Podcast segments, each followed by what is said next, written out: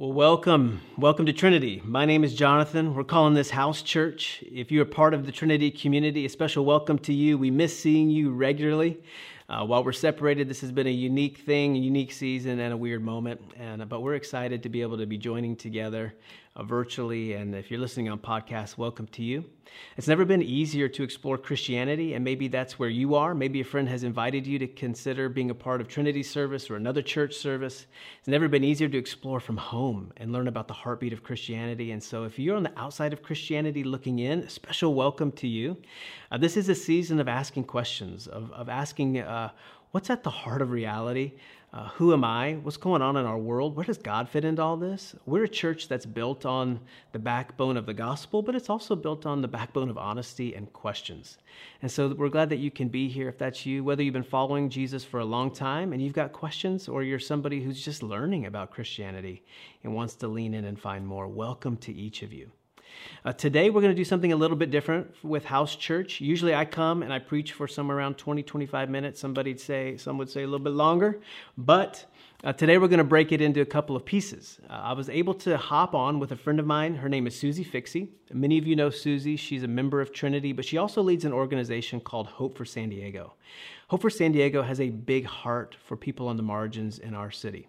So I was able to sit down with Susie in an interview format for part of the teaching today, which is going to come from Matthew chapter 6. A really cool section, a challenging section where Jesus talks about people who are followers, people who are his followers living differently, loving differently, and engaging differently with people who are on the margins, people who are considered poor, and uh, people who need a lot of love. And so we want to learn to engage wisely, carefully, thoughtfully, and intentionally. And so part of today's service is going to be that interview with Susie. After the interview, I'm going to come back up, tie some things together, and wrap it up. So let me read from Matthew chapter 6, the first four verses today. Then we'll go to the interview, and then we'll be back together. Here's what Jesus says Matthew 6, verse 1. He writes, Beware of practicing your righteousness before other people in order to be seen by them for then you will have no reward from your Father who's in heaven. Thus, when you give to the needy, sound no trumpet before you, as the hypocrites, as the hypocrites do in the synagogues and in the streets, that they may be praised by others. Truly, I say to you, they have received their reward. But when you give to the needy, do not let your left hand know what your right hand is doing, so that your giving may be in secret. And your Father who sees in secret will reward you. All right, it's my privilege and my joy to introduce to you Susie Fixie. She is the executive director of Hope for San Diego. She's a close friend of me and my family. Uh, many of you know the Fixie family, and Susie's going to be coming today to just to have a conversation with me because she's way smarter than me. Um, because she's really thoughtful, and um, because every time I have a conversation with her, I leave feeling encouraged and challenged, and also that she's a fellow traveler uh, one of the neat things that I've asked her to do today is, is kind of approach this interview and this conversation, not just with the executive director hat that she wears with Hope for San Diego, but just as somebody who is learning to follow Jesus, is figuring out what it means to adopt his way of life in the world. And it's not an easy thing to adopt. And so we come at this humbly, we come at this with a desire uh, to, to encourage and to edify the church and to listen to one another so, number one, just Susie, thank you for joining us as we jump into this conversation around Jesus and what he has to say to us in the Sermon on the Mount. This is fun for me because I get to put somebody else in the hot seat. So, all right, Susie, I got some questions for you. All right? All right. All right. First question is this We read from Matthew chapter 6, and Jesus seems to assume engagement with the poor and the needy within our communities. He assumes the engagement. In Matthew 6, Jesus says, when you give to the needy, not if you give to the needy. Mm-hmm. He assumes that his followers are like entrenched in this diverse community where needs are known and where followers of Jesus respond with action and with kindness and in acts of service towards the poor. So I'd love for you to run with that idea. What comes to mind for you when you hear Jesus instruct his followers when you give to the needy, mm-hmm. especially as it relates to those of us who live in a very distinct part of San Diego called North County? Mm-hmm. Yeah, I, I think about how we often see it as optional, right? Something that we can do or not do depending on our choice. And I think in that time, um, the the people could not avoid the poor. They passed the, the homeless man on the way to the city. They, they encountered a beggar or a blind person or whatever. Um, when we live in North County, it's much easier to avoid the just the the daily experience of encountering people who are very materially different than us. Um, and you know, I think it can be very kind of out of sight, out of mind. And when you think about most of the world living on less than $2 a day, and yet I want my Starbucks green tea every day that costs more than that, you know, it just, it shows you the different world that we live in. And, and then in that time period too, there was no alternative to people being generous. Right. Um, there wasn't unemployment, there wasn't health insurance, all those things. So if people were going to be cared for, it was because somebody was generously giving and serving them. Mm. Follow up question from that. I mean, how do we bridge the gap between ourselves and the poor? How can we get to know them and in a way that their needs actually become our needs? I mean, at times we're not sure what a next step looks like when most of the people around us live similarly to us. They look similar to us. They have a similar education level as us. Maybe they live comfortable middle to upper class suburban lifestyles mm-hmm. just like us. So, how do we bridge the gap between ourselves and a different community, in this case, the poor? Mm-hmm.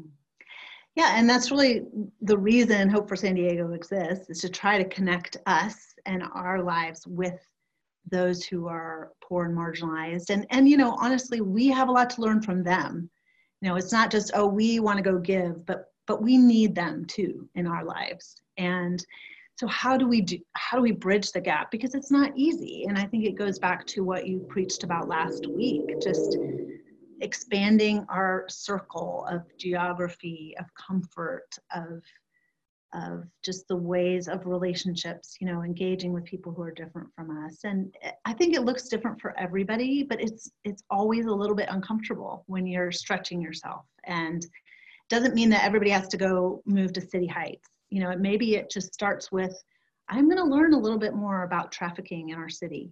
Um, i'm going to talk to that homeless man that i encounter every day on the way to work um, I'm going to go have dinner with a family who's fostering children to learn more about what that's like. So, um, you know, Hope for San Diego tries to provide some of those avenues, but it also requires us to be willing to take a step, to step out of our comfort zone, to expand our us a little bit. Yeah, yeah.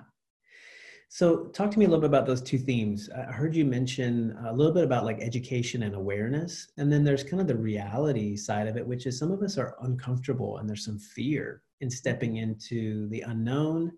There's there's urban legends around communities and poverty and the poor and why they're poor and you know getting to know an individual and having a conversation with them is very different than reading a statistic and a lot of times when we live a comfortable life where a lot of people around us, of nece- not necessarily any fault of our own, look like us, they think like us, they're like us, but but what you're saying is in some ways it's not enough, right? We have to be have to be educated. We have to be aware. So it sounds like education is part of it. Maybe you could talk a little bit about education even in our city, and um, how do we become aware of needs, and and then what does crossing some of those barriers that maybe something like fear presents to us. Mm-hmm. Mm-hmm. mm-hmm. Yeah, just a small little question. Um, how long do we have?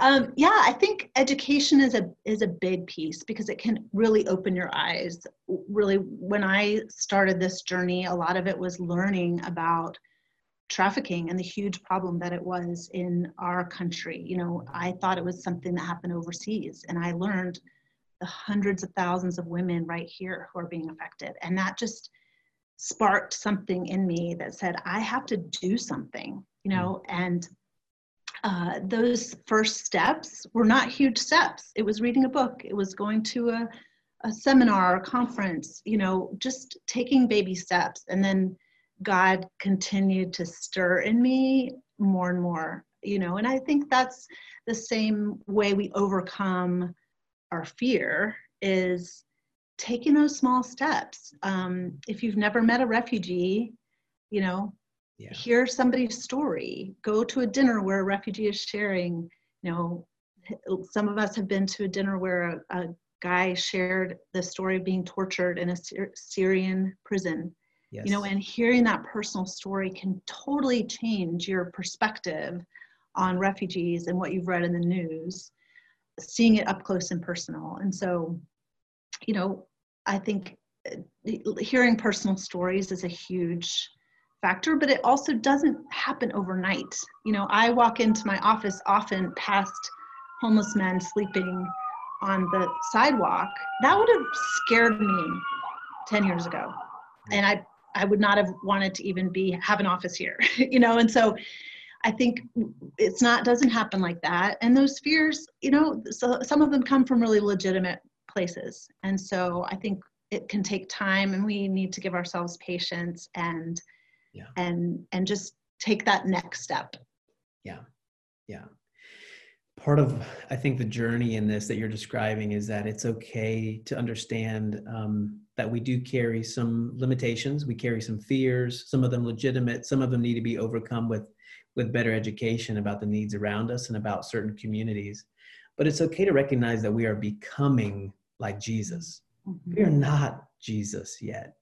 We don't love with the intentionality that he loves and we're in process and we're becoming right mm-hmm. and i think uh, becoming the sort of people who um, want to live into the pattern that jesus lays down for example in the sermon on the mount is such an important conversation and it's ongoing it's life it is the christian life and so I, I think you're giving us permission to be in process and to be learning but to be intentional and to not get bent out of shape if we're not there yet, right? As we step into this journey.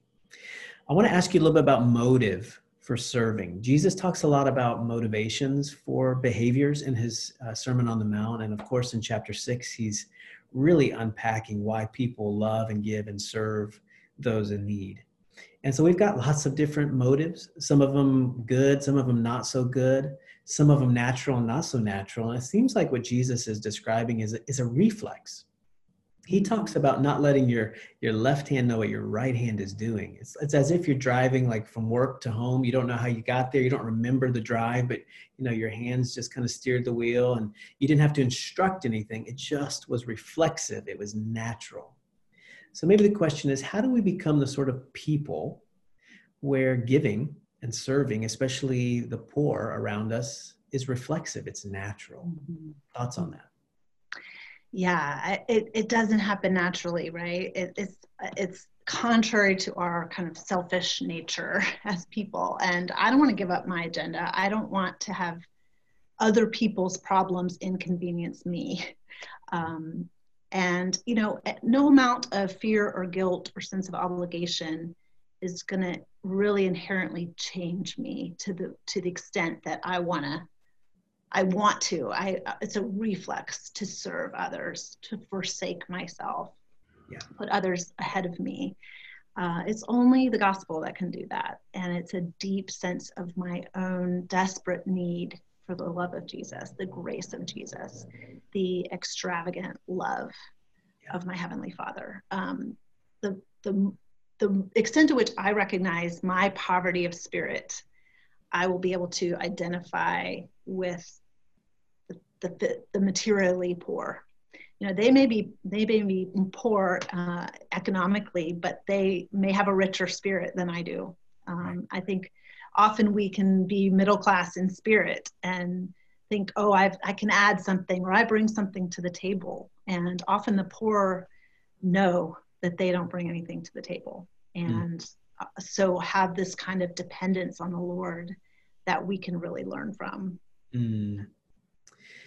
I'm going to put you on the spot and ask you a personal question about that because it's so important. I mean, and at the end of the day, Christianity, while it's communal, it is personal. And I heard you talk a little bit about um, having your eyes of your heart awoken and awakened to the the idea of poverty of spirit Mm-hmm. that uh, there's a shared humanity between all of us like jesus came in and he he did something to you and it probably wasn't a one time one hit wonder it was this consistent thing where jesus has been just awakening you to your need to your sin but also then he's he awakens you to something new. And I'm wondering if, if you could just share a moment of that, like how how God's been awakening your spirit over the years to to his way of life, to his pattern for loving. What what has that looked like for you? Mm. Yeah, I, thank God he is in the business of changing us because I think if you if anybody would have guessed 25 years ago that I would be doing what I'm doing now, they would have laughed in your face.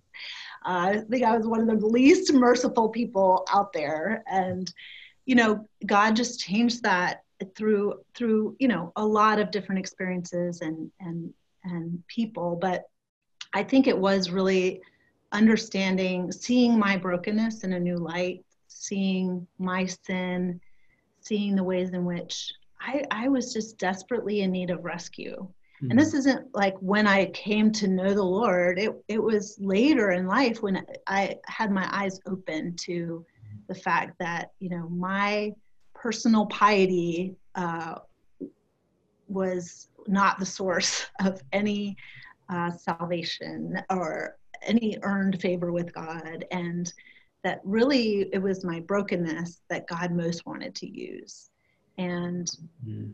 and then kind of seeing in scripture the places where God used those broken people, where God used uh, the poor, the the the downtrodden, you know, and I could see scripture from that angle instead of from kind of the powerful and and how do you read scripture at, through the eyes of the oppressed person? And it, it looks very different. And i think you can then identify see how God identifies with those people and made himself one of those people. He, Jesus was homeless, he was a refugee, he was poor.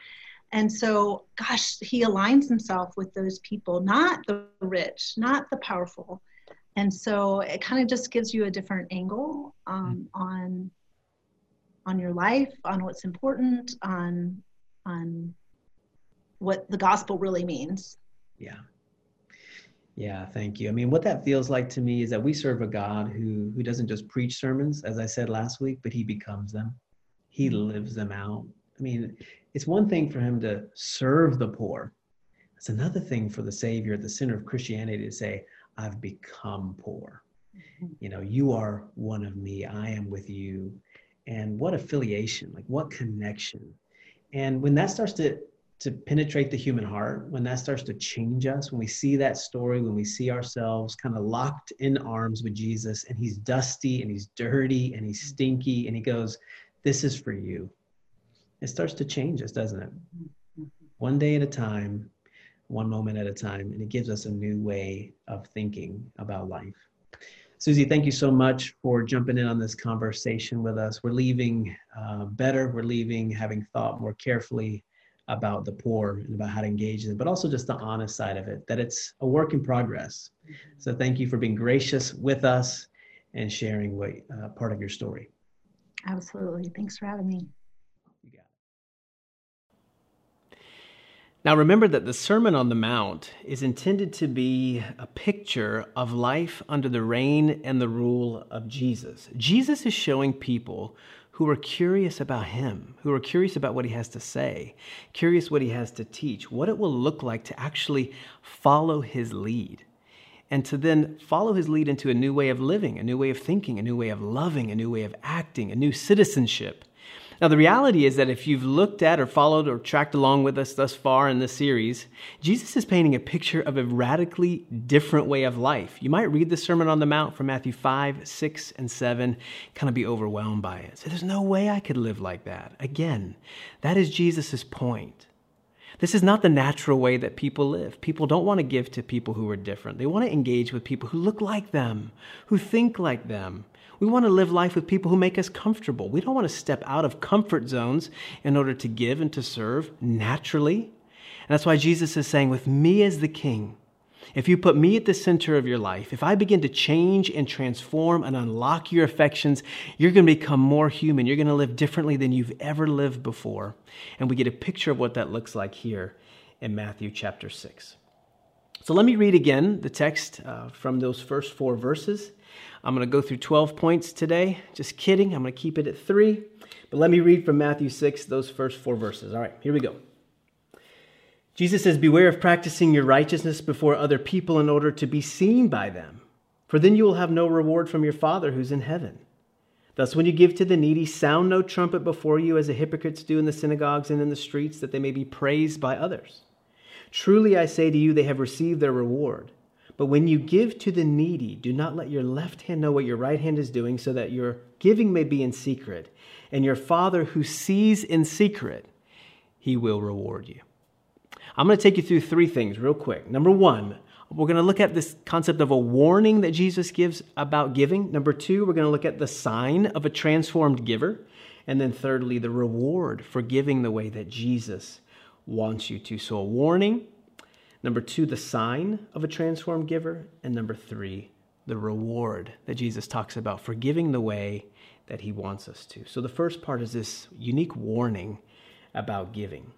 You notice there in verse 1 that Jesus says, Beware of practicing your righteousness before other people in order to be seen by them, for then you will have no reward for your, from your Father who is in heaven.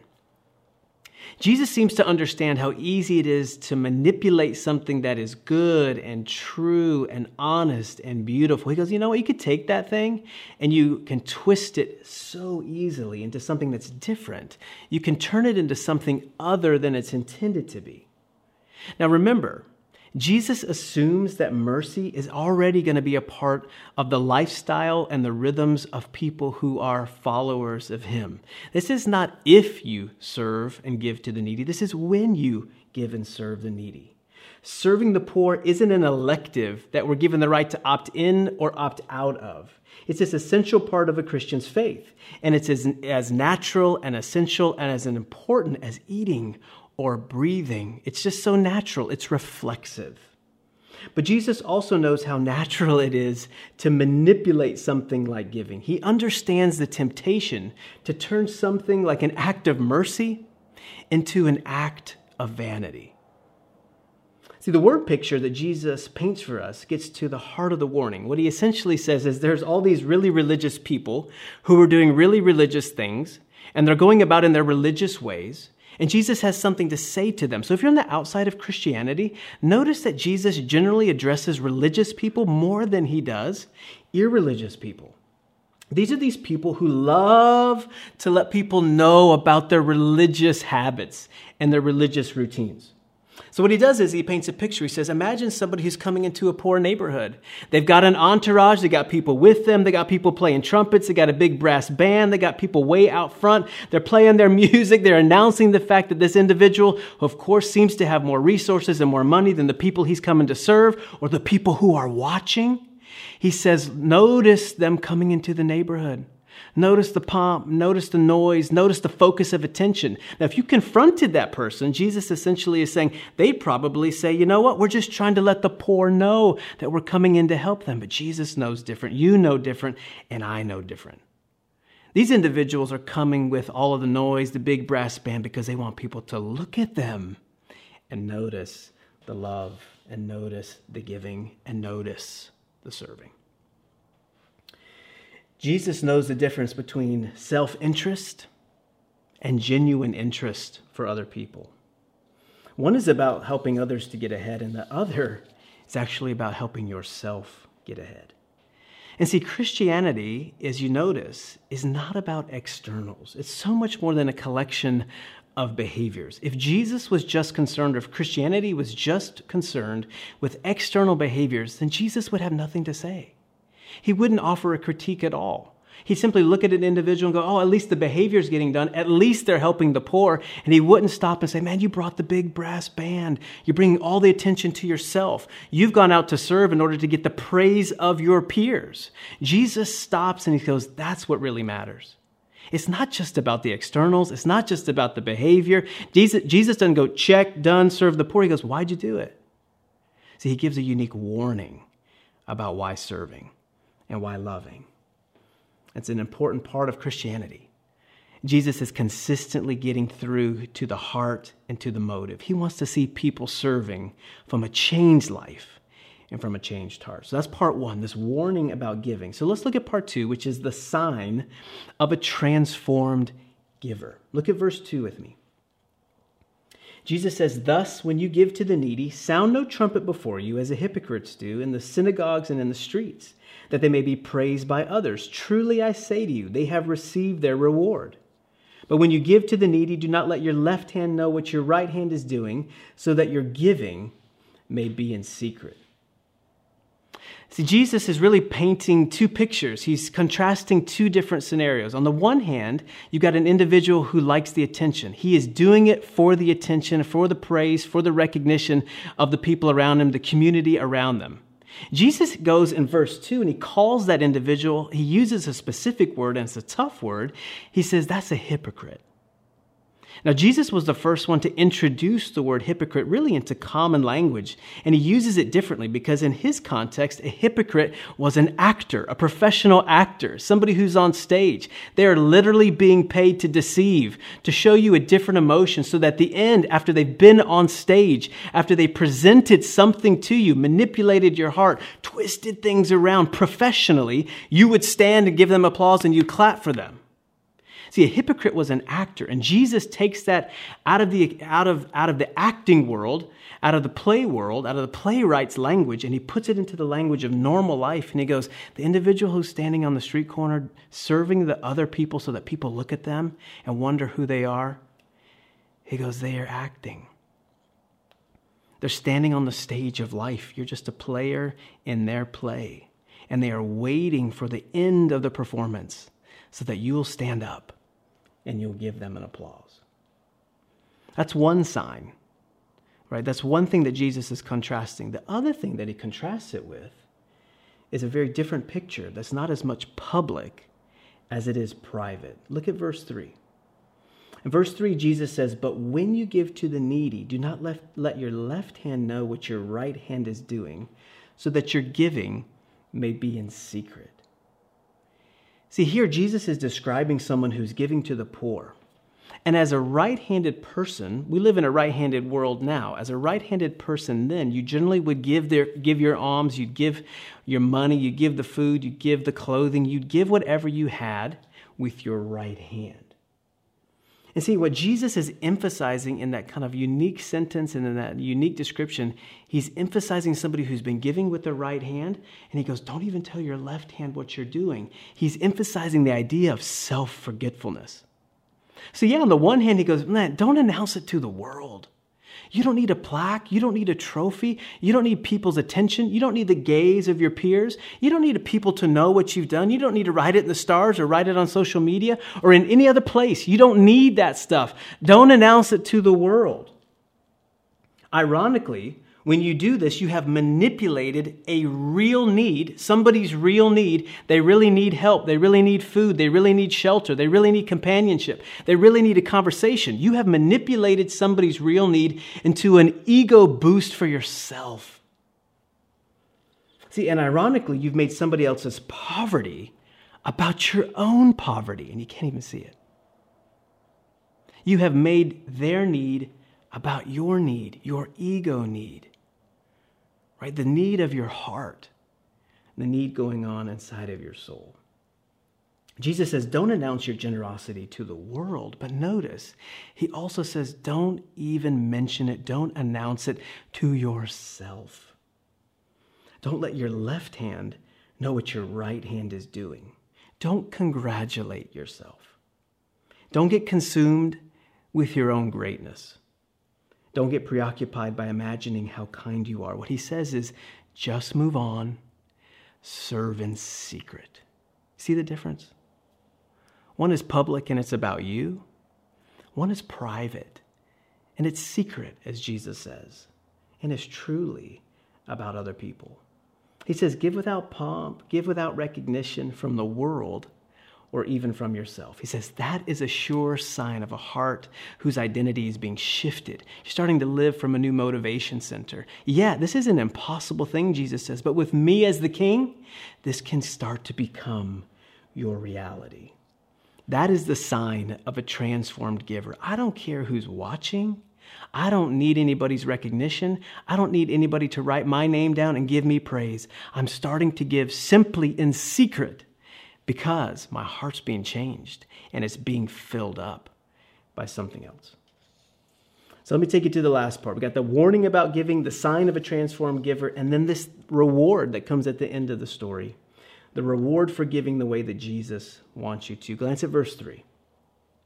Jesus says, But when you give to the needy, do not let your left hand know what your right hand is doing, so that your giving may be in secret, and your Father who sees in secret will reward you. Now, let's be honest about this. When you give to those in need, when you serve the poor, when you choose to give like that, one of the predictable results is that you are going to have less than you had before you started to engage, serve, and give. Does that make sense? I haven't done math in a long time, but if you got a certain amount of money, you got a certain amount of time, you got a certain amount of resources, and you start to give that away, even in small amounts, by the end of that sort of lifestyle, by the end of that sort of day, you're going to have less than you had before. So there's a cost to it. There's a cost to giving, but Jesus says that there's also a reward. And he says one of the results of this way of living is what I want to call a pruning. It's an opening of the eyes. It's an opening of the heart. That when you start to give time away, money away, resources away, you actually stop and realize, I didn't need him in the first place. I built a whole life around accumulating these things, these gadgets, this amount of money, and I start to give it away, and my eyes and my heart start to be open to the fact that money was never the source of my identity. My job was never the source of my identity. A nice home and a great neighborhood is never the source of my identity. I can serve and give and, and, and be somebody who's generous. I can be that sort of person who gives away, and I'm actually better for it. I'm actually happier because of it. Now I'm starting to see my eyes are being opened. There's there's a pruning, there's a natural pruning that happens when you give stuff away.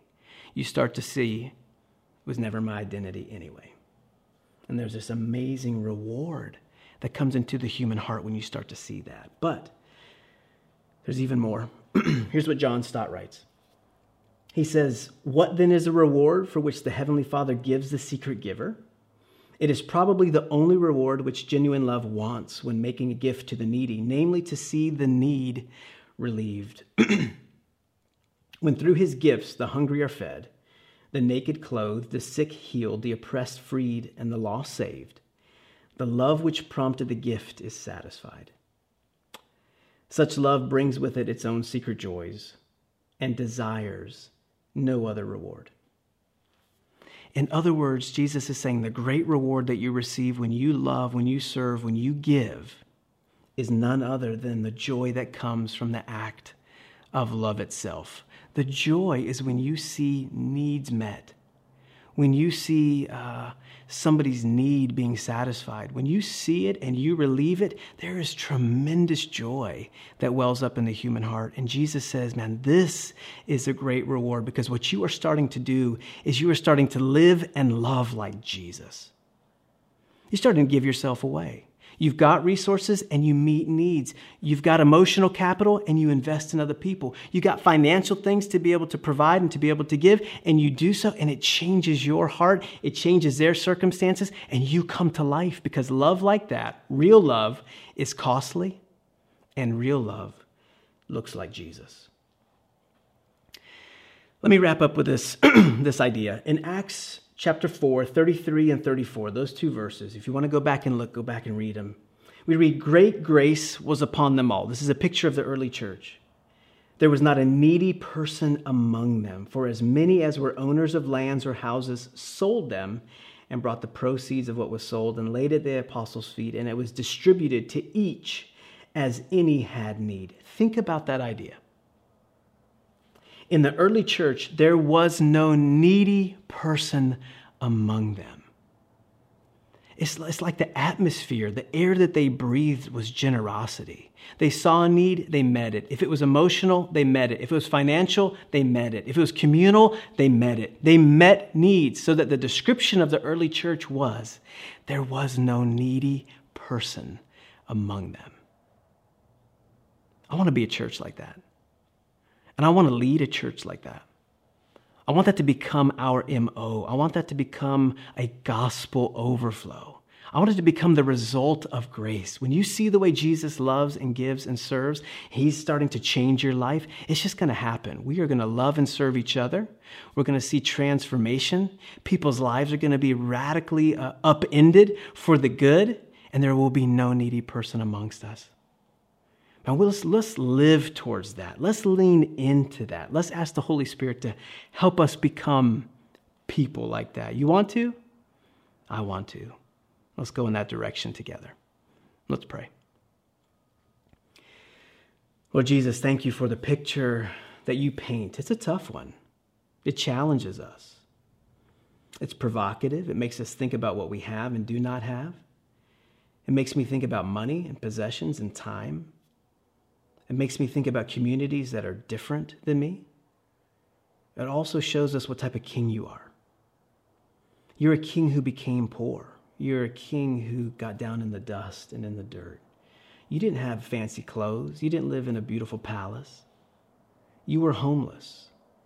The Son of Man had no place to lay his head. Foxes have holes, but you have places to sleep, but you didn't. What kind of king were you? And maybe the more important question is what type of king are you still today? You're the king for the poor.